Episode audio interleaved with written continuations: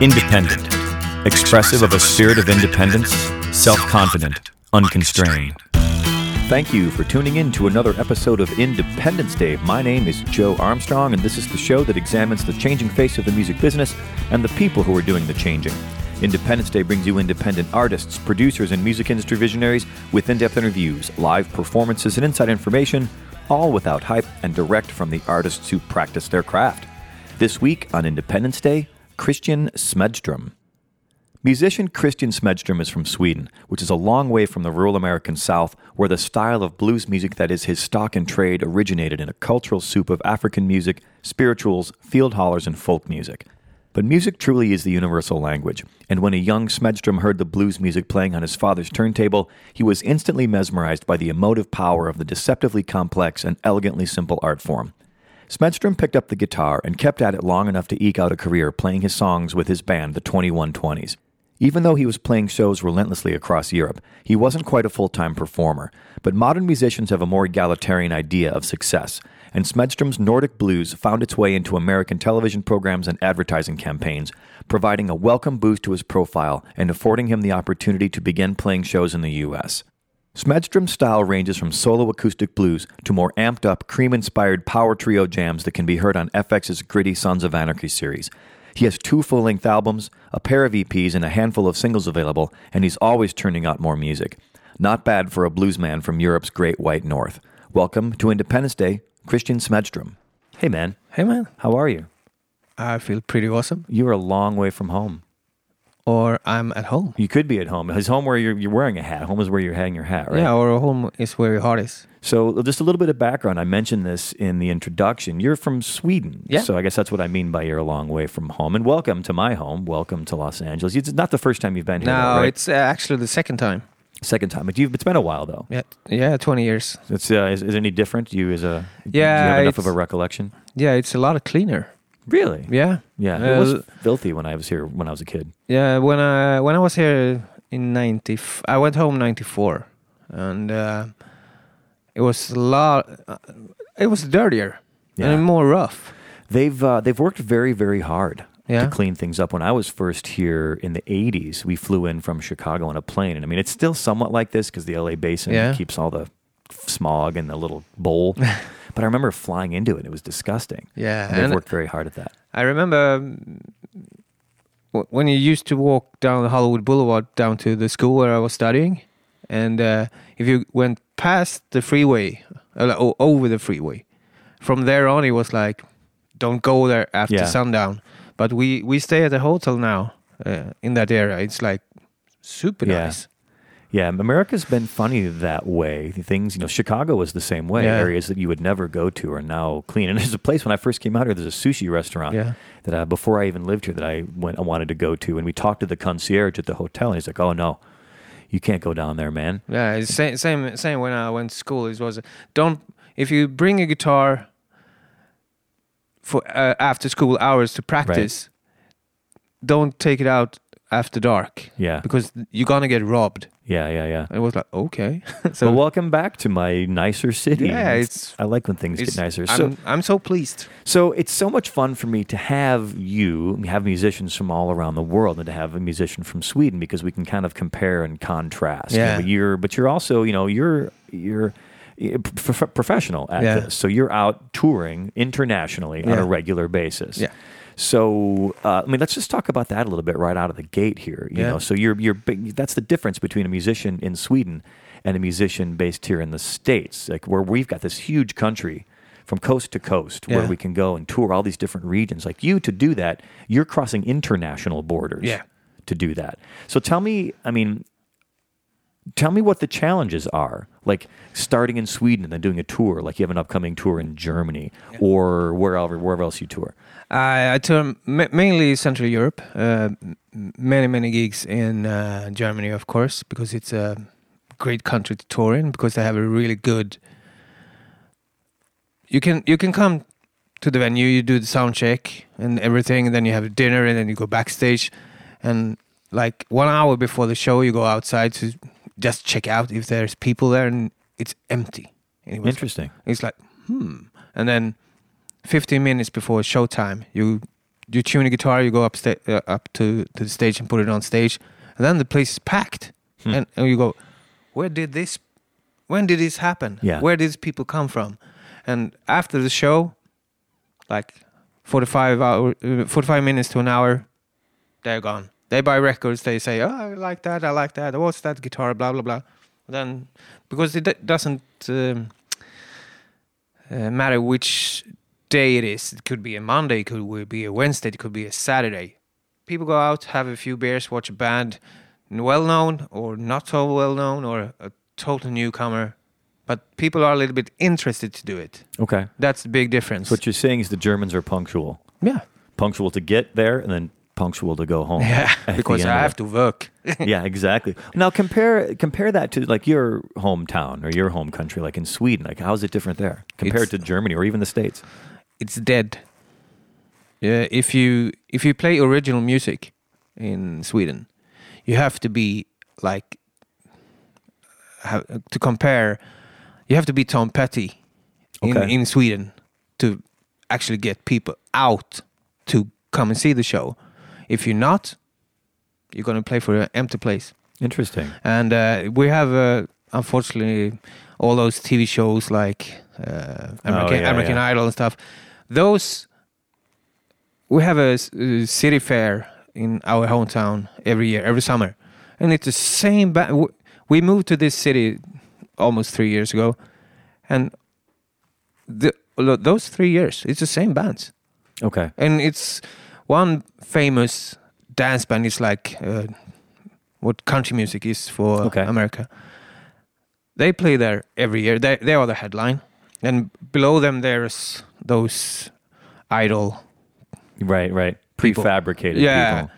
And other other than that, you don't get. Of course, in a bigger city like Stockholm and Gothenburg and Malmö, where international bands travel through, but. In our town, and what's common over Sweden is that if you don't have muscles behind you, right, right, right, forget it. Infrastructure yeah. of some kind. It's not unlike that here, honestly, in a lot of ways. I mean, L A being the outlier in that sense because Los Angeles is such an industry town. Yeah. So everyone here, everyone is in a band, or if they're not now, they were. So getting people to come out here, like in L A, you always play for free, yeah. unless you're Tom Petty. Yeah. You get to a certain point, you know, or I shouldn't say you always do, but it's oftentimes you're playing for free, and you're playing for musicians yeah. and film studio people and industry people. So, but, you know, to to compare that, like in my hometown in Chicago, it was kind of like your town in a way. I mean, there's a lot of bands and a lot of musicians, but those big street festivals all summer long would be like the same three or four bands. Yeah. It's like the bands that got big in that town but never... Like they yeah. might tour a little bit. Yeah. But, uh, so it's not unlike that. I mean, I think music, we face the same challenges. Yeah. And uh, uh, also some some that, um, that that is a big difference between playing or- original music in uh, Sweden or in Europe. Is in Europe, you actually get paid. Okay. And what you, is this pay you speak of? Uh, Uh, physical money, physical money, actual currency, actual currency. With uh, uh, on top of that, you'll also get a hotel, you My get Lord. gas money, you get dinner, and maybe even breakfast. So why is it that everyone isn't constantly touring in Europe? Like, why don't you just? I feel like if the way you describe it, it's like a it's like Candyland. It is, or it's like some kind of magical place. Like I feel like every musician should be like sleeping in front of venues, just begging to play at those places. Yeah, but I don't, I don't know. I uh, I've been booking my own tours f- for like the last ten years. Okay, because I I grew tired of being screwed over and like, playing for those empty houses you were talking about. Yeah, and uh, if uh, if someone's going to book my tour and take their percent right off of my well-earned money, right, then there has to be like good shows as well, or, and and raise the money. Yeah, yeah. Uh, that's why I will always been bu- booking my own shows, yeah. and so I'll, I'll. It's like uh, what do you call it? Water rings. Mm-hmm. It's it's grew bigger and bigger and bigger. Uh, from every tour I done, it's grew a little bit. Two more, two or three more shows to the next tour, mm-hmm. and a little bit better venues, be- better options. Yeah, well, and that and that makes me happy to hear that because I mean, regardless. It, you want it to be that way. You want it to grow. Yeah. You want it to be bigger, bigger and better each time. So if it's not, that's the problem. Yeah, right? and uh, and th- then of course it's also those people who think that, like me, who been doing the twenty-one twenties thing for like five, six, seven years, but I work constantly to make it a little bit bigger. Right. And then all, all of a sudden I get emails from friends and says, uh, can you set me up with a gig? Uh, I can maybe help you, but right. I can do it. it. Yeah. It's, they know me because what I do, but right. they haven't heard you. Right. And uh, people are, are afraid to work a lot. Yeah, everyone has to put in the work. That's yeah. the thing, regardless of whether you're playing in Sweden or in Indianapolis or on the moon. Yeah. Either way, you've got to put in the work. Anyway, I'm talking with Kristian Smedström. He is the frontman of Kristian Smedström and the twenty-one twenties, which is the name of your band. Now, this is the most lowbrow question in the world, but why are they called the twenty-one twenties? Is that some kind of Swedish thing? No, something? Actually, it's an American thing. Okay, and what is that? It's uh, uh, my nod to one of the greatest record labels in the country, in the world, and okay. your country. It's uh, twenty-one twenty Michigan Avenue. Ah, Chess Records. Yeah, Chess Records, so my hometown. It's true. Yeah, yeah, because you're you you do kind of a bluesy style of music, and let's let's let people people hear a little bit of what your music sounds like. We've got so many things to talk about. We've yeah. got, and I'm looking forward to this, but I want people to hear the music first. So this is a song we have picked from a record you had called Different Strokes, Different Folks. People can pick this up on your website, yeah. on the usual spots. Are you on, you're on Amazon, those yeah, kind of places? Yeah, Amazon. Too? And uh, from our website, you can buy it, uh, buy the vinyl as well. Oh, very nice. We love the vinyl. All right, so this is Kristian Smedström and the twenty-one twenties with the track Come On and Get Me here on Independence Day.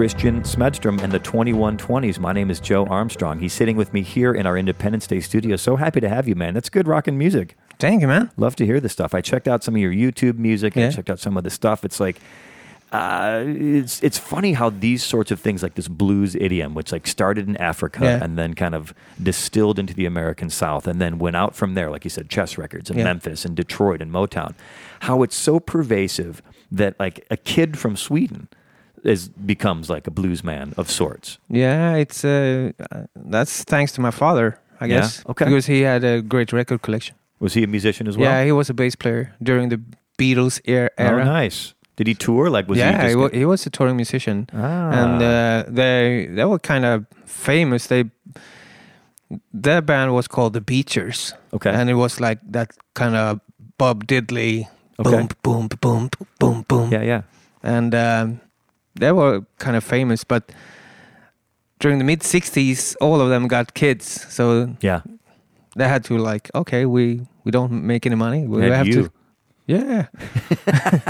So they they dropped off, and but they made two or three singles. Yeah. Well, yeah. it's it's it's funny to hear so like some musicians like it comes directly from their parents. Yeah. Like their parents did it, and they the kids as as children they saw their parents doing it, and therefore that became normal, and that's what you do. Yeah. And um, like you know, who Alan Alda is. Yeah. He's an actor from MASH. Yeah. You know, his whole thing. You know, when his kids got old, he's like, look, if there's if there's anything else you can do at all, other than being in the entertainment business, he should do that.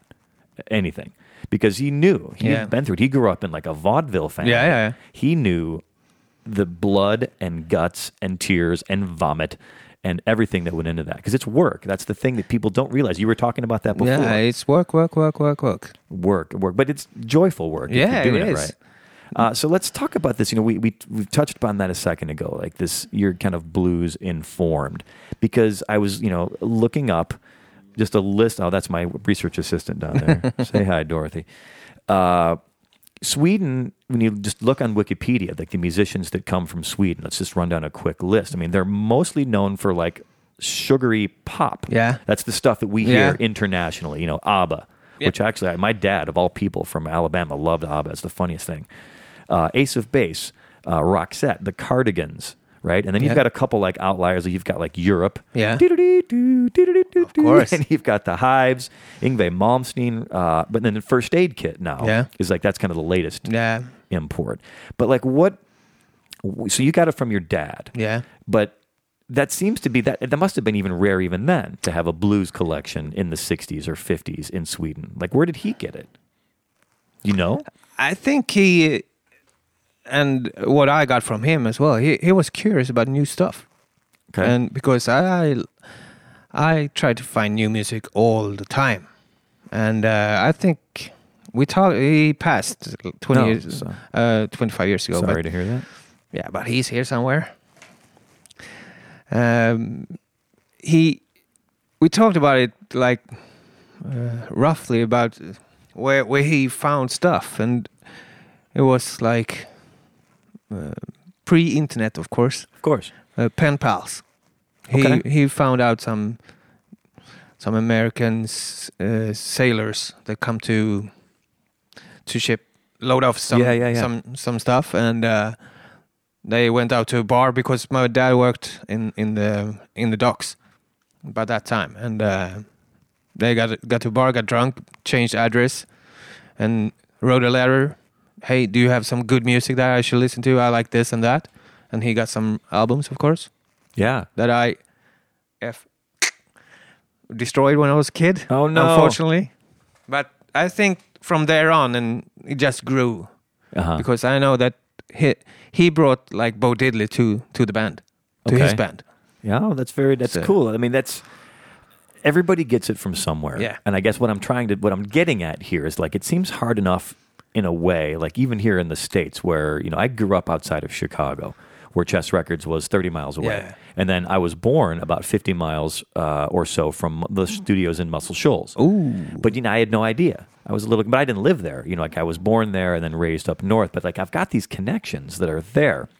But it's hard enough to get these unless you've got a parent or yeah. someone who actually did it. Like it doesn't, you don't get it right away. Like I was madly in love with music from...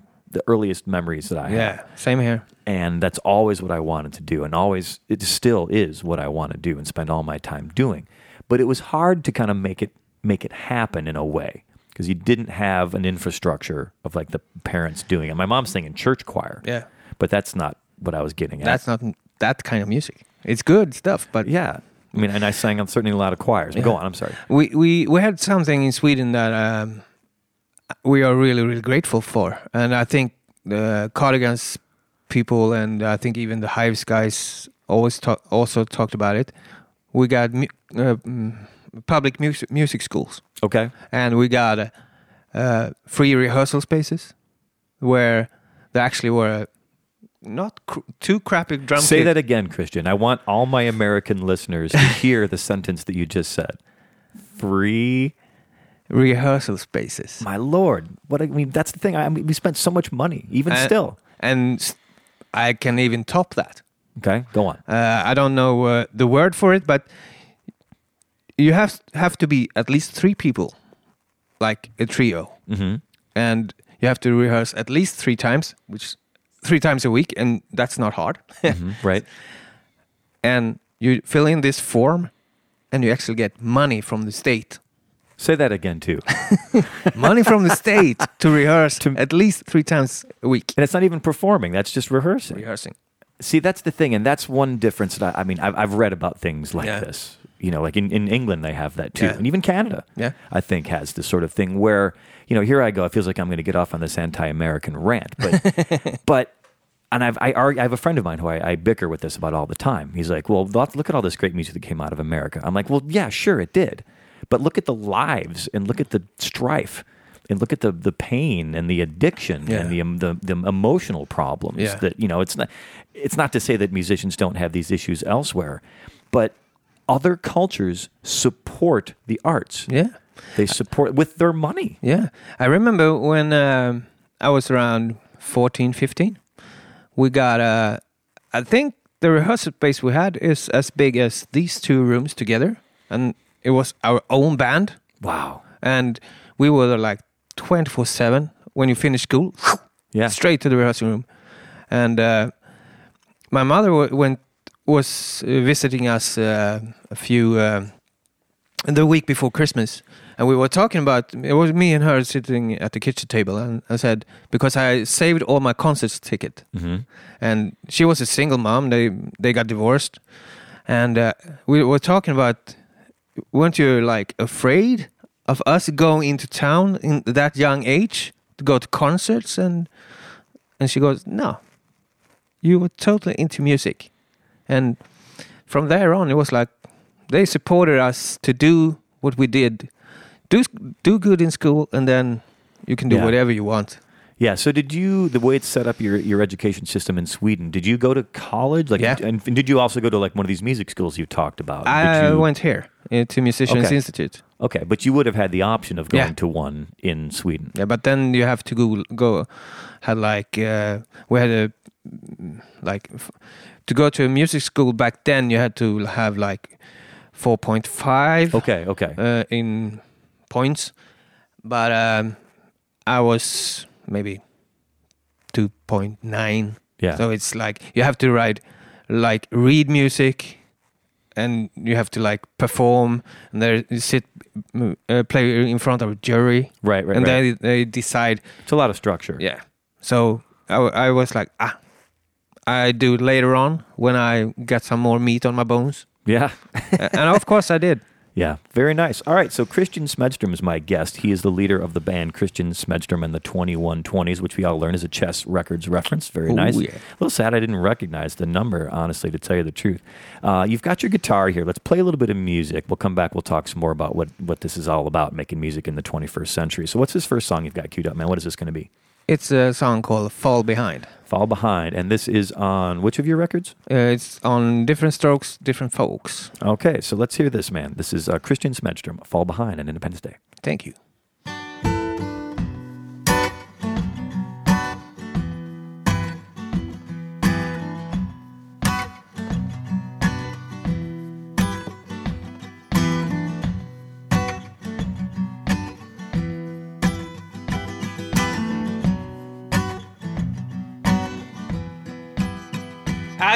To travel, travel light alone. I used to walk out, trouble finds my home. I used to travel, travel light alone. I used to walk out, trouble finds my home. 'cause ain't no place to fall behind, 'cause no one away, no place to fall behind, 'cause no one.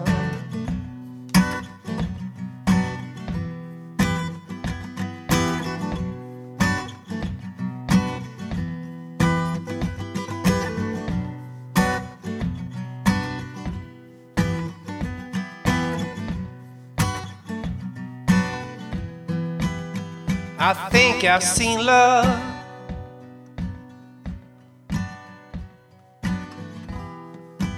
real love go way by.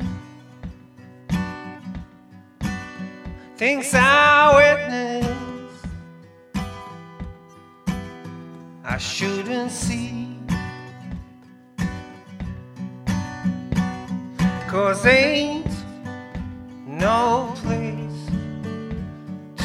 fall behind, 'cause no one awaits, no place to fall behind.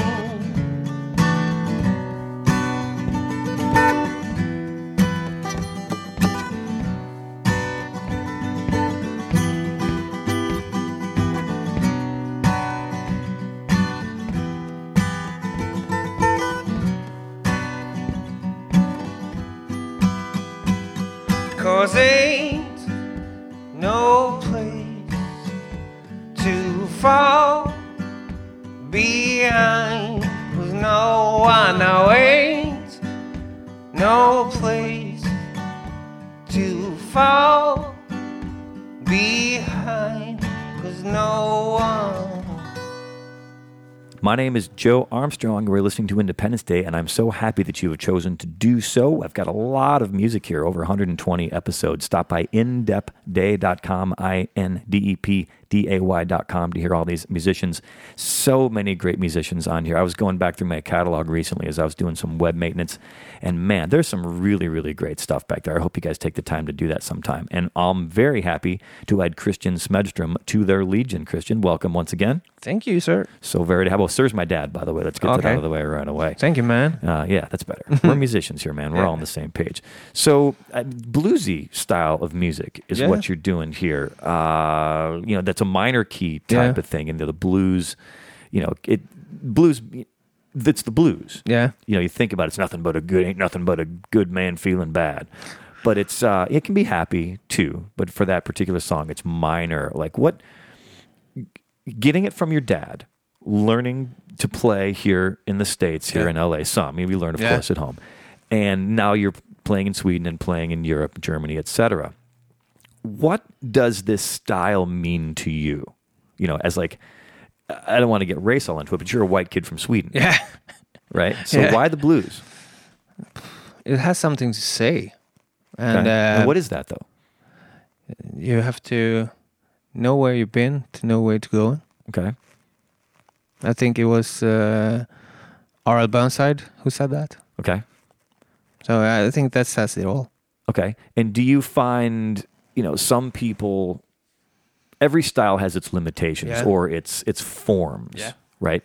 Do you find, for you, is the, are those limitations comforting, or are those limitations, does it, does it give you structure to yeah. work with, or does it, because limitations can be good. Even the yeah. Beatles only had four tracks when yeah. they started out, right? Nah, I think, uh, I, I've been playing at the Sweden's biggest blues festival two or three times, and... Um, in Sweden, the blues scene is white men in their fifties. Okay. With a lot of money on the bank account. Okay. With a custom shop guitar. Mm-hmm. And um, driving the Mercedes. Wow. twenty fourteen model. Mm-hmm. And here comes Kristian. Uh, not playing by the book. Mm-hmm. And do my own thing. They don't get... like the acoustic, more singer-songwriter mm-hmm. s- side of my music. They go like, uh, what's that? Uh, that's not... Right. A Woman Left Me. I hate that. Yo, know, up in Chicago, yeah. you know, walk down Halsted Street, and there's all those blues bars. Like, I'm just going out to the bar or to yeah. get coffee or whatever. And here, you know, ten bars. And that's the thing about blues, is that it's it's it's somewhat simple of an idiom, but then yeah. it gives you that structure. But then it's finding, and that, that the blue notes, if you yeah. play a music scale, the minor third and the flat seven against a major scale, not to get all music theory wonky in everybody, but it's those space between the notes yeah. and those spaces between the words, I think, that make blues. You can't put your finger on it exactly. No. You can't hold it. It's like water. It's the things you don't play. But it's the things that you don't play, or, the, or those notes between there yeah. that make it unique. Uh, you know, I, I saw Stevie Ray Vaughan's very last yeah. show. When he died, the night that he died, and I'd seen him before he cleaned up with all the yeah. drugs and alcohol. And I saw him after he cleaned up, and honestly, for being, you know, blues, which is kind of sometimes considered to be a simple idiom, I've never seen another musician so connected to the eternal creative force yeah. as that man. I've never seen anything like it before or since. I, I heard so many stories of of him, yeah. of uh, that he he could be. W- when he was wasted wasted like super wasted and high and low and whatever, and the his guitar tech have had changed tubes mm-hmm. to to some tubes that he didn't like in his amp. He just he could hear it, so he just bring me another amp, change the tubes, and then put on the right amp again. Yeah. And he, he uh, I envy you for that you yeah, that you have seen him. Yeah. I saw him twice Some twice, and it was, like I said, incredible. And I'm not, the thing is, I mean, I like the blues. Yep. I'm a guitar player. I, I can certainly lean. I can bend a G-string. Yeah. But, man, it's not really my wheelhouse thing, but it was absolutely, he, you know, even other players, not to take anything away no. from a guy like Kenny Wayne Shepherd no. and those other, like, fiery Eric Johnson type yeah. players, not to take anything away from those guys and girls. There's girls that do it, too. Of course. But Stevie Ray Vaughan was something special, but man. He did something that uh, most of the blues community men, I have to say, because that's it, they are what they are, is they are so afraid to do, like, Freddie King's Hideaway mm-hmm. or uh, w- some of the old classics. They play it exactly as as it's written mm-hmm. in, and not adding anything of your right. own. Right. And I love playing like old classics, but I, then I rewrite them. Yeah. On the album Three Makes One, we do "Send Me Your Pillow" by John Lee Hooker. Mm-hmm. It doesn't sound like John Lee Hooker or yeah. "Can't Heat." Well, it can't. No, because that's the thing. People, I think, forget that about making music, and it's different from uh, photography or yeah. sculpture, which. Uh, you know, unless you're getting into performance art, you know, a sculpture, once it's finished, it's finished. Yeah, and there it is. You know, you put it in a museum, like I said, and sometimes you've got like performance art pieces where there's somebody laying in the dirt or whatever. Yeah. But most art in that regard, it's finished and there it is. And it can be displayed and it can be appreciated and observed and photographed and re-photographed or whatever. But it's done. Music is a living, breathing, changing yeah. art form. And the only thing that... You can record music, of course, and it becomes a thing when you listen to it on a record, C D, eight-track, whatever. But it's that performance of it yeah. and re-performance and reinterpretation of that. And yes, of course, you can be Andy Warhol or mash things up and bring art, other physical yeah. art into something new. But you're taking, like you said, a John Lee Hooker song and then adding something to it. Now, for you personally, this is the question. I'm yep. sorry, I'm talking too much, but... No worries. In this regard... You're talking what, about good stuff. What is it that... Yeah, I hope so. What is it that you're adding? Is it just... whatever you would naturally do, or is it consciously? You mentioned singer-songwriter stuff before. You know, I'm adding my flavor to it. It's not like if right, I... Right, right, but what is that flavor, though? You know what I'm saying? I'm, I'm trying to get to the heart of what... Try uh, try not to be afraid to do something new. Okay.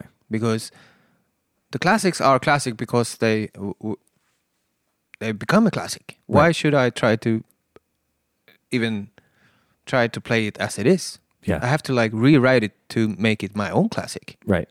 And one could argue that the reason it's classic is because that artist did something new yeah. and added their flavor to and it. And as you said, um, the compare Stevie Ray Vaughan to Kenny Wayne Shepherd. Kenny Wayne Shepherd is he's badass, but he, in my humble opinion, he's just a pale shadow of Right. St- Stevie Ray. And the funny thing is, you know, he, I don't know anything about Kenny Wayne Shepherd, hey, but I bet, I bet if he, again, this is not to denigrate no, him or his no, skills no, or anything. No, no. He's got more records out than I do. Uh, he, but I would bet you if he was sitting here and we, right with us right now, yeah. and we mentioned Stevie Ray Vaughan, he would say the same exact thing. Yeah. It's like, I am, I am just... Like, man, I worship at the altar of Stevie yeah. Ray, who then, of course, worshiped at the altar of oh. Hendrix and Albert King oh. and John Lee Hooker and all those guys, too. So how about a little bit more of your music again? We've been talking a lot here. Yeah. I want to get to some more music. That's the whole reason we're talking about this stuff. What's next, man? It's actually a blues number called What Else Is New. What Else Is New? Tell me a little bit about this. Uh, I recorded it in two thousand ten. Uh, it's more like a, on that album. It's the, on my debut album from two called No Contender. It's uh, more of a kind of rocker vibe on it, but since I do a lot of acoustic shows, I had to like a little bit of rearranged it. So uh, this is more like uh, my nod to R L. Burnside, John Lee Hooker, um, Junior Kimbrough. Okay. Like Back in the Gutter. Yeah. Down, but down the gu- gutter is... Uh, blonde kid from Sweden. The gutter, as we were talking about before, is cleaner than it has ever been.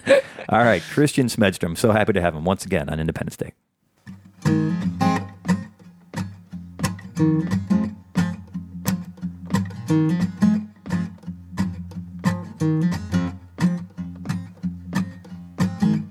Only word you know is please, please, please, please, please.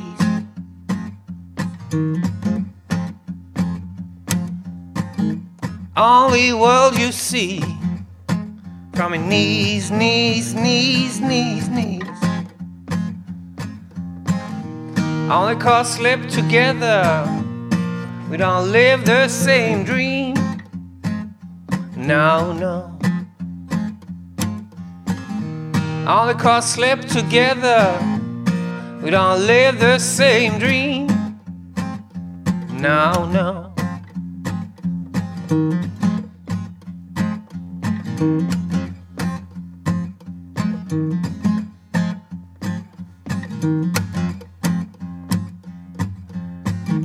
Living ain't easy. What else is new? Losing my soul though was not that cool. All the cars slip together, we don't live the same dreams. No, no. All the cars slip together, we don't live the same dream. No, no.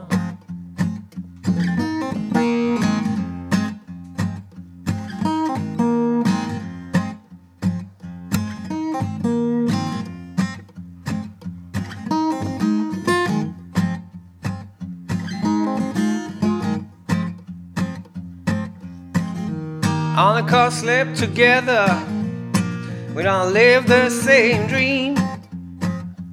No, no. Only cause slip together, we don't live the same dream. No, no. Only cause slip, we don't live the same dream.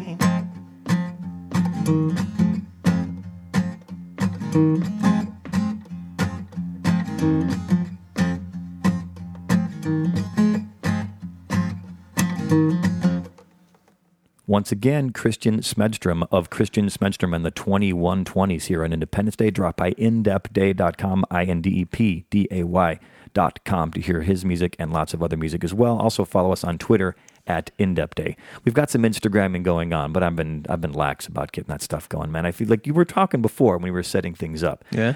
Uh, how we, you know, we're like cottage industries now, yeah. musicians, unless you're Tom Petty, yeah. who can afford to pay someone to yeah. do all this stuff. Like, give me a rundown of all the stuff that you, like, what, what, what like, if you had a business card oh, yeah. that actually honestly listed all the stuff that you have to do, what would it say on it? Uh, songwriter, guitar player, hired gun as a guitar player and songwriter, booking agency, uh, uh, producer, arranger, uh, manager, uh, some sort of uh, art director. Mm-hmm. I just uh, write something down and give it to the people who actually can work with computers. Um, soon, also a driver. right, right. Um, yeah, kind of. As if that's not enough, right? Yeah. And that's the thing, you know, musicians, once upon a time in the old paradigm yeah. of the music business, you know, there was a... Uh, exploitative structure, yeah. perhaps, right? It was never a particularly good deal as much as it looks like it was a good deal. Yeah. Uh, but there were people who did all those different yeah. things, you know, and we can, we're getting all into like economic theory almost yeah. now too, but now we have to do all those things ourselves because the money's not there no. to do it. And those big labels, you know, some through their own fault and some just through the, the internet and the changes in our, in our world, The, the money's not there for them either. No. So we all have taken on all these extra responsibilities. What what percentage of your time do you think you spend administrating your music versus actually doing it? Ooh. Ballpark. Uh, too eighty. Much? Nah, it's never too much because I love what I do. No, I mean too much administrative versus actual music. Because that's what I feel oh, like. Okay. Um, it's like sixty forty. sixty forty music to other stuff or uh, the other way around? sixty for admin okay. and forty for music. Man, because that's the thing. Everybody's, I feel, I ask people that question and, and it's, it's out of whack. Yeah, and some sometimes it's eighty twenty. Yeah, yeah. And it's the sad part of it. I think I feel like maybe everything in life is like that. Uh, I spend more time administrating, doing whatever it is I'm doing yeah. than actually doing what I set out to do. It's like uh, the tour that I'm about to do in April. I, I know, like... From the first week of March, I'm gonna. Then it's just rehearse the songs that I'm gonna play on that tour, and from when I play the last song, then it's like work, work, work with the admin, like yeah. contacting uh, venues, checking everything, checking ma- magazines, radios, right. everything, advertising, whatever. So it's then it's then it's eighty twenty. Yeah. And are you, uh, I mean, so much of this, it's probably email, right? Yeah. So much of it. Sometimes because, it's phone call. Because it used to be all phone. Yeah. You know, I have no idea. I think back in, you know, you don't have to go back that far in time. Let's say twenty years, yeah. twenty-five years before cell phones existed yeah. in a practical sense. To be a tour manager, oh. you know, back in the day, because you're your own tour manager yeah. now. You've got some help. But... When you were when you were tour managing a band, even a medium-sized band, yeah. no, there's no cell phone. No, so or out uh, of the com- G P S. Yeah, no G P S. You're out. Well, you had a map. You're out of commission. Oh, from, that street was not. You're playing more. A gig. You're you're you know you're in uh, Saint Louis, yeah. and now tomorrow we're playing in Dallas, right? So it takes a long time, yeah. to drive from Saint Louis to Dallas, hours and hours and hours. And of course, I'm sure they must stop every so often so that the tour manager could call whomever yeah. he had to talk to. It's. I mean, now you look at a band. A van with a band with four guys in it has more technology, way more technology than we used to get to the moon. Yeah, yeah, yeah. It's different, man. It's all changed. But uh, it's um, there were also. I think it's, of course, I curse a lot about it when you do it because how hard can it be to pick up the phone or answer email or whatever? I asked you about a. We have a vegetarian in the band. Right. Can you fix some vegetarian food? A veggie what? yeah. Can you imagine? It's, it's a vegetarian dish with meat. What's wrong? Yeah. Put put away the meat. Well, there's vegetables in it. yeah. Can't you eat that? What's wrong? And um, it's and you don't you you can't be afraid to not to work if yeah. you're going to do what I do or you do because yeah. you you have to be hardworking. Yeah. And have had backup from the people that you love around you. Yeah. And uh, like my wife and my manager, nowadays I have a manager and uh, he d- does a lot of stuff that I can't do, mm-hmm. which is kind of relieving. Does your manager, so does he, it's a he? Yeah. Does he get a flat percentage on stuff yeah. that you do and that's how it works? And how did you, like, how did you find a manager? He, he found me. Oh, okay. Yeah. You see that a lot. You know who John Fulbright is? Yeah. Like his manager is a guy I've dealt with a couple times trying to book him on the show. And he's a bar owner, yeah. Because uh, Fulbright's from Oklahoma, so this guy just owned a venue. And I, my, this is pure supposition on my part, but my guess is he saw Fulbright and said that kid needs help, and he's amazing, yeah. And he does a lot of good stuff for him, and I'm sure he takes a percentage, yeah. But man, I mean, that's invaluable, yeah. You know, having help like that. The thing, things that my manager do, I, I'm so in awe mm-hmm. for that because he's he's not so good at it. and he he's such a good person. Yeah, he, and that's essential. Yeah, it's, we work so good together, and he knows me back and forth. He knows me back and forth. It's uh, he knows, like when it comes to money, and um, I'm gonna get some money for for a song in a movie or whatever, and uh, he knows that I think that I. I've, it's really hard for me to tell, okay, that's my money and I want it, right. But can I have it now? Right. He, and he knows that I'm, I, I think it's really hard to like say that. And he, he knows that, so he, he go, goes around and fix it, and Kristian, done. Yeah. I, I don't need to, I just can text him, have you, have you talked to them? And he goes, soon, done. Where's my money? Show me the money.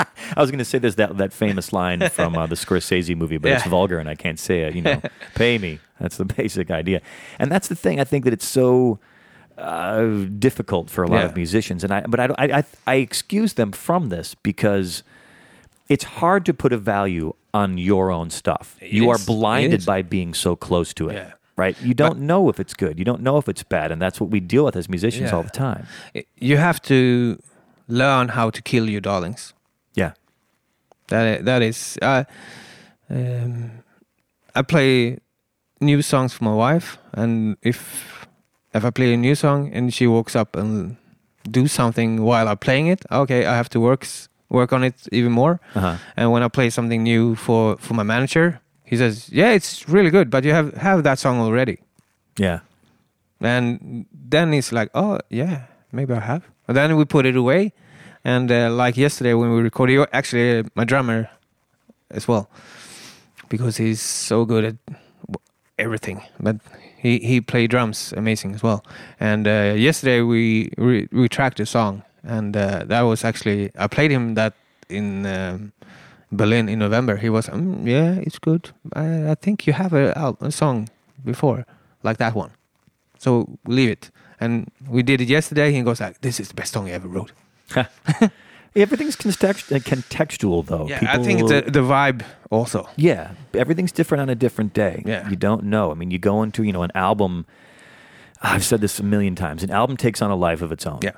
You know, you have your idea of what you think it's going to be when you go into the studio. You've got this, you know, I don't know about you. Do you go in with more songs probably yeah, than you wind I up brought, with? I brought ten with me, and we finished six. Okay. Yeah, like I go into a, you know, the last two times I started, we started with like twenty, twenty-five songs. Yeah. And then we would rehearse all those. And then we would get into the studio and we'd wind up, we'd play them all, but then maybe four or five, whatever reason, like the vibe, yeah. which you said the V word just a minute yeah. ago. It might not just that day. And that alignment of stars and yeah. the strings and these tubes and this air pressure and God only knows what it is. You don't know. You can't no. put your finger on it. It just doesn't go that day. And then then you record eighteen of those. But then, and they're all pretty good, but then now you're down to like fifteen or twelve. Yeah. And these are the ones, and these are really, really great. And then the hardest part I found is now when you've got twelve, but one of them doesn't fit. And it's astounding. Like it, yeah. it's a, such a great song. But I've left fully recorded, fully mastered yeah. songs off of projects, both my own and other people's projects, because it didn't, it didn't fit. Yeah, it didn't cut it. Yeah, it, uh, to the rest of them. Yeah, it's fine on its yeah. own, but with this, you know, the idea of an album, you know, is becoming an outmoded yeah. concept. People release singles now, and people are, you know, because it, it's it, that's that's a cyclical thing in our business. Yeah. There's been times where it was like that, and times where it's not, and now we're in a in a singles mode, I think, yeah. or, or maybe an E P mode. People's yeah. attention spans are so short. Yeah. You know, anyway, I'm rambling about stuff. How about another tune, man? Yeah. What's next? Uh, this is uh, Day is Number One. And it's a little more softer one. Okay. And tell me about writing this. Like what, uh, you know, where do you where do you get inspiration for, for any, any given song? It comes from everything, actually. It's a bad day at work, uh, standing in line at the grocery store, and you hear something, maybe how the cash register tap it. Oh, that was a cool beat. And from there on. Yeah.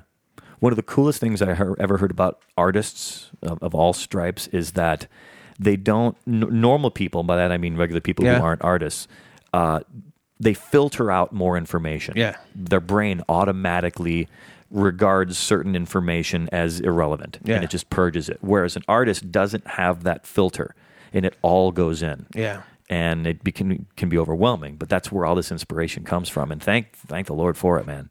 We uh, I had a cool cool anecdote here. We had an after party at a hotel room with my old band, and we are sitting and just talking, having a lot. Of, we had a lot of drinks. We're just closing in the party, and all of a sudden we hear hear the toilet, uh-huh. and it, all of us goes. Now I'm nodding. Right. Since we are on the radio. And as you said, people who don't play, because there were a few people at the party that didn't play music. They were like, what what, what are you doing? Can't you hear the beat? Yeah. There it is, man. There it is. That's the metaphor for the whole thing. I almost wish we could end the interview there, but we've got more to talk about. All right, Kristian Smedström and the twenty-one twenties. He's solo right now, but he's here in L A recording an, a new album. It's yep. coming out next, coming out this year. This year. Okay, coming out this year. Uh, full band record, uh, six songs or so so far, but there'll be more, right? Yeah, we recorded ten in Berlin in, in November. Okay, so, and we hope to hear the best of that later this yeah. year. So Kristian Smedström playing solo here on Independence Day.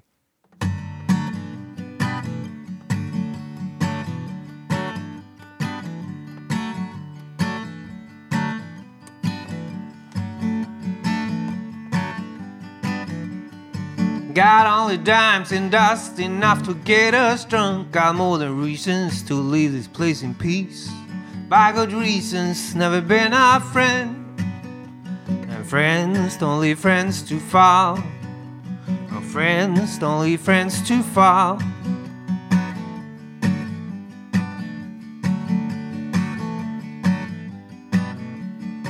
Let's try to fool the fools to lend us the tools we need to call to be about. Free fall by good reasons, never been our friend. And friends don't leave friends to fall. No, friends don't leave friends to fall. A day is number one when losers are winners. A flash of happiness. That's what we need. That's what we need.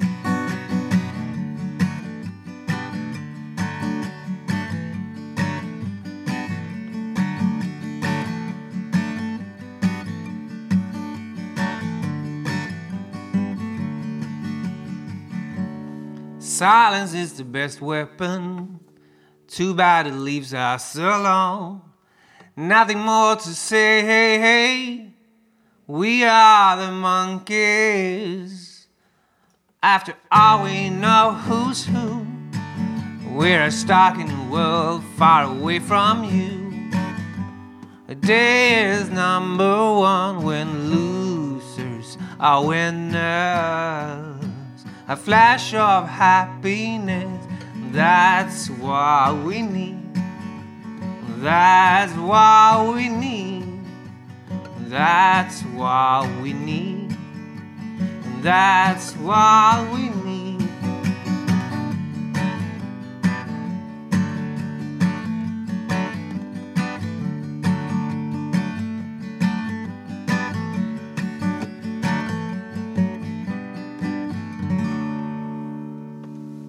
My name is Joe Armstrong, and we're listening to Independence Day. Thank you so very much for doing so. You can drop by in depth day dot com to hear all of these episodes. Also, in depth day dot com slash iTunes, where you will find just about every single episode on there. And man, did I work my ass off getting all those on there. That's a lot of work. That's a lot of work. I broke my brain trying to get all these things. They've always been available on my yeah. website, right? But then uh, late last year, it was a goal to get all the back episodes up on iTunes because yeah. we'd had a bunch of them on there, but I wanted to get every single one on there. And I sat for hours copying and pasting code, which I'm not particularly... No, no, no. I don't have an affinity for that kind of thing. And after doing it for like six hours, I came home uh, to my girlfriend here, and I couldn't put sentences together. I couldn't talk like a normal person. Like I feel like I really, I didn't have a headache, but I broke my brain. You were like copy paste, yeah, copy paste for hours and hours and hours and hours. And my whole point is, there's a lot of really great music there, and I want people to enjoy it because I worked my tail off on it. Anyway, and hats off to you, man. Oh, hats off to you for doing this and keeping at it too. Uh, Kristian is a Swedish-based singer-songwriter. He's kind of in the blues idiom, but he's got some songwriter style mix in there as well, as you heard. You're going to play another song in a few minutes before we get on out of here. And, of course, stop by the website to hear the web exclusive as well. I uh, got this new record coming out. Uh, working on a new record. You got a handful of records before that people can pick up and should. Yeah. People should buy records at shows. Yes. That's where the music, that's, that's where the money goes to the artist. Yeah, exactly. Instead of the middleman and all those other folks. Um, but let's talk a little bit about, uh, you've had music in uh, T V shows, yes, and music in movies and things like that, because that's a very, very important revenue stream. Yeah. For musicians in the modern age, like from Sweden, this is the big question, yeah, and we'll go from there. How in God's name did you get music into American television based in Sweden? Because like you're struggling just like every other yeah. musician does in every other town, but there's got to be some story here somewhere. Yeah, it's kind of a sweet story as well. It's um, to not to be make it too long. Uh, my manager, who wasn't my manager at the time, he was. Heading up to Stockholm to to a big uh, uh, music business party, and he met uh, what what's turned out to be my publisher, and okay. uh, he worked ha- uh, head to head with ABBA's uh, okay. manager Stikkan Anderson, and uh, he said that he all this, he's a hot, a really big shot in Sweden and the rest of the world as well, but he had announced that he was about to uh, resign. He, I'm not going to sign anyone more. I have what I have. I'm I'm happy with that. And Chris, my manager, is uh, kind of persistent. And you should listen to this. And this is just uh, rough mixes of the debut. Three or four or five songs. I don't know how many it was. But he was. You're going to listen. You, you, you should listen to this one. ah, okay then. And at first, he didn't like it at all. He was, I'm not going to sign this. You're going to make money on this one. Sign this. And uh, oh, there's the magic word. Money. He, yeah, it is. And he probably planted a seed some somewhere down the line there. And uh, he, he signed me, and we agreed of some terms and stuff. And it took like, was it three months? Two months. Uh, I just asked the boss who's sitting next to me here. Yeah, yeah, yeah. Your uh, silent partner. Yeah, my silent partner. Okay, go uh, and uh, two months after he signed me, I got uh, one of those songs ended up as a commercial for Delta Pine in Texas that was aired in Tex- uh, national T V in America for three months. Okay. And that led into... Um, Sons of Anarchy, C S I Miami, Miami, and then I think it went through uh, my my American publisher that okay. that worked together. So uh, to cut it short, I write songs. When they're recorded and finished, I send them to Stockholm, and he they send it to to L A. And off it goes. Uh, and off it goes. Cause, because that's the thing, your list of credits, Sons of Anarchy, yeah. which is a pretty big deal. You know, yeah. C S I Miami, which is, you know, maybe doesn't have the cachet that Sons of Anarchy does, but it's a bigger deal. Yeah, yeah. Uh, Shameless, you've got a show, something from Death Valley, uh, other stuff I've, you know, shows I've never even heard of. And that's, to be making money on something I've never even heard of is yeah. awesome. Yeah. and uh, like like last year, it was uh, Getting Target. The, yeah. Teenage Mutant Ninja Turtles uh, commercial. Yeah. It was like, uh, whoa. It's funny how that's changed in the business, though, because you've got people like Bruce Springsteen, Tom Waits, yeah. who are notorious for not allowing their music yeah. to be part of a product. But they you, can you do that. People don't have that luxury no. anymore. They can do it because they have. They were they were selling so many records back then, like twenty years ago. They sold like millions back then well, already. Well, not Tom Waits didn't sell that many, no. but Springsteen most certainly yeah. did. But uh, nowadays, people listen to web radio and watching T V shows, so they don't buy records at the same right uh, as they did before. So those money that, like I, I got, this is kind of funny because it just hit me. Uh, that Target commercial, I got a mail from a guy in Chicago that heard he was. The T V set in the kitchen. The kids, it's eating breakfast. getting ready for school, and this commercial comes up, and he goes like, "What's this song?" And then he's checking the tube, and it's Mutants, uh, Teenage Mutant Ninja Turtles. He was like, "What?"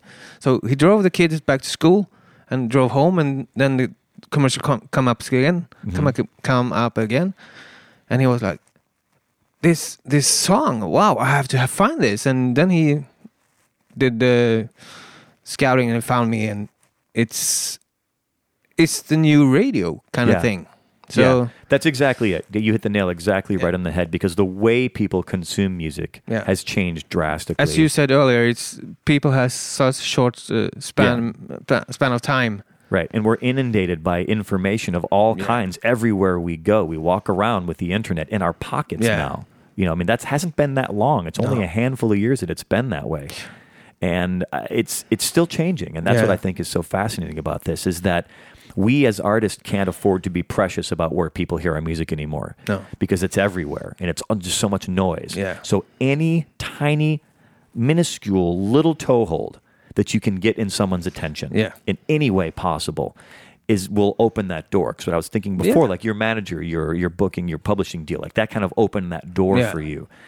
To get, it's once you're in the room, maintaining the balls in the air is a yeah. different thing, but getting that toehold, that's the key thing. And that's the thing that people strive so hard yeah. to get. And I think like uh, my, um, my American publisher, he, he sees how much I work. Like, how much I toured last year, right? And uh, and I'm producing new songs all the time, so I think it goes a little bit why a Swedish songwriter got it, sw- his songs in in America, right? Because in Sweden, it's I'm nothing, right? I'm dirt on the floor, yeah. But uh, and here I'm dirt above the shoe anyway, and uh, I think he. Um, He appreciated that, because that is work hard, then it yeah it will come to you eventually. Yeah, we keep coming back to that word work, because yeah. and I was I was thinking about this. I was talking about marriage to a friend of mine. Actually, I was talking much with my mother. Yeah, and that in in a relationship, whether it's marriage or not relationship, but a romantic relationship, yeah. a partnership of that nature, uh, love is the minimum thing. Yeah. That you need. It's the it's it's the minimum. Yeah. If you don't have that, of course, you're done. But you need a lot more than that to make a relationship yeah. work. And it's the same with music in a way. Talent is the minimum yeah. that you need, and you better have that. Yeah. Because you know, you better have love too. Yeah. But from there, it's all that other stuff. You know, unless you're wildly lucky, which happens from time yeah. to time. But it's that other stuff. It's that work. It's that investment in time that really makes things. It may helps you get somewhere yeah. and do something. Anyway, I love this, man. This is so much fun. All right, how about one last song, man? We got enough time for one more, and then yeah. I gotta kick you on out of here to get some tacos or send you to the beach, whatever you're gonna do. Enjoy our sunshine. So, what's this last song gonna be, Kristian? This song is called "God Says Nothing Back." It's and, okay.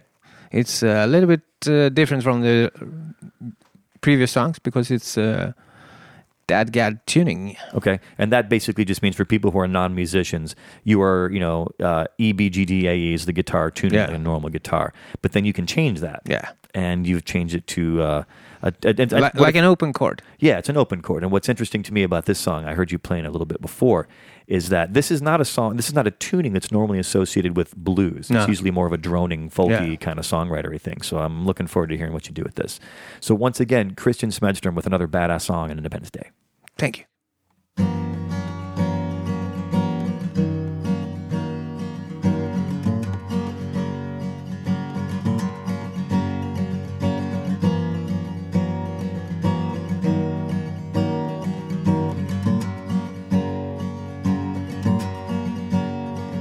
I see you walk away from me,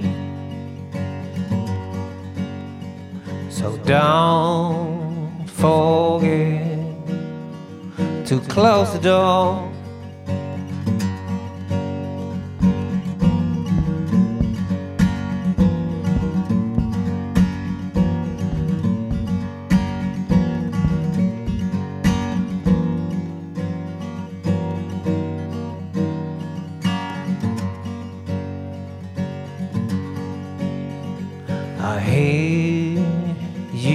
Talk, what you about to do? but you can't make peace when I won't.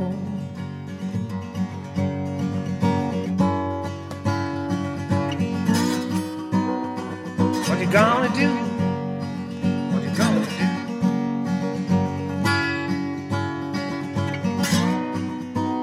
What you gonna do? What you gonna do? What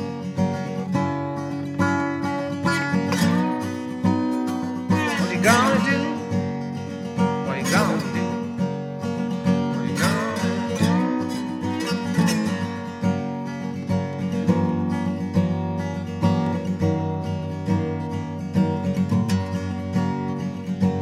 do?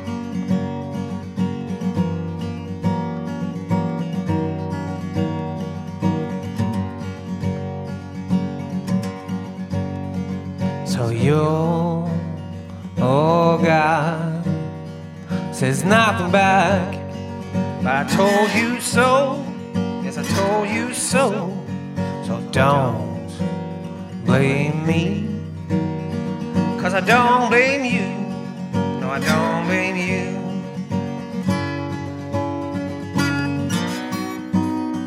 What you gonna do? What you gonna do?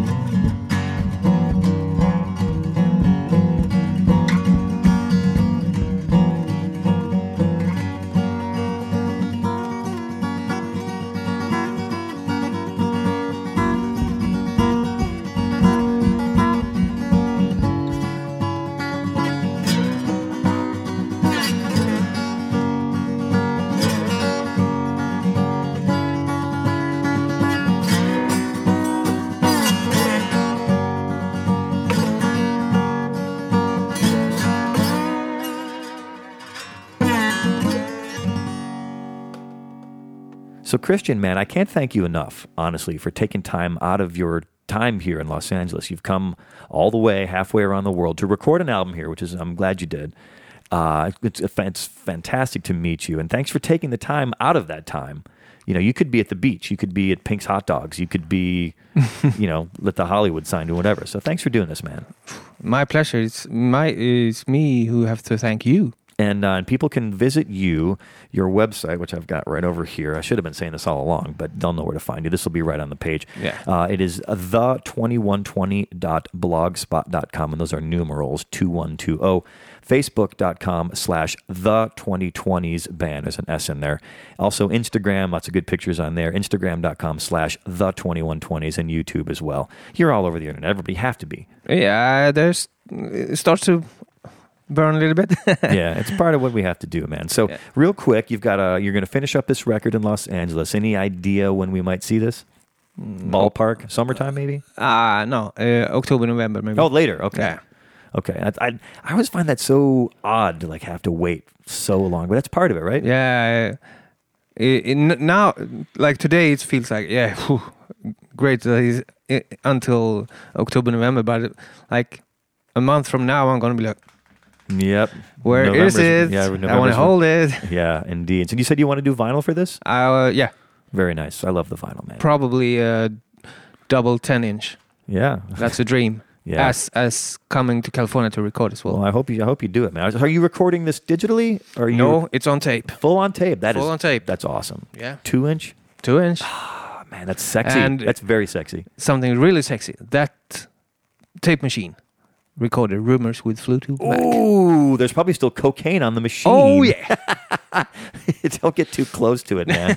I was going to say you start having sex with members of the band, but your wife's already here. Wow. So that's the thing about Fleetwood Mac. So and yeah. then, so, so you're going to finish up the record, but and then before uh, before the record comes out, you've got tour dates in Germany coming yeah, up. Yeah, a ten-day tour in Germany in April. Which we've discussed is a really wonderful place to tour. Yeah. And then what about between like April and October? What happens then? Uh, I probably write more songs. Okay. And I will do a few... Uh, on and off shows during okay. the summertime.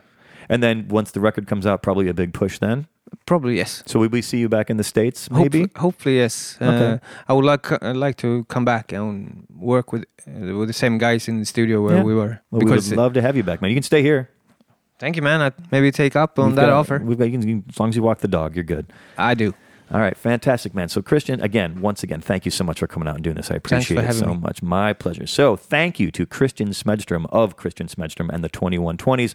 Also to the Independence Day staff, Valentino Rivera, Dale Tanksley, Wayne Topinski, and Sally Shackleton. The well-read Tony Tonloke Piscotti manages the Independence Day website and does a kick-ass job at that. Independence Day's theme music was composed by Great Lakes Myth Society. For Independence Day, as always, I am Joe Armstrong. Please be good to one another.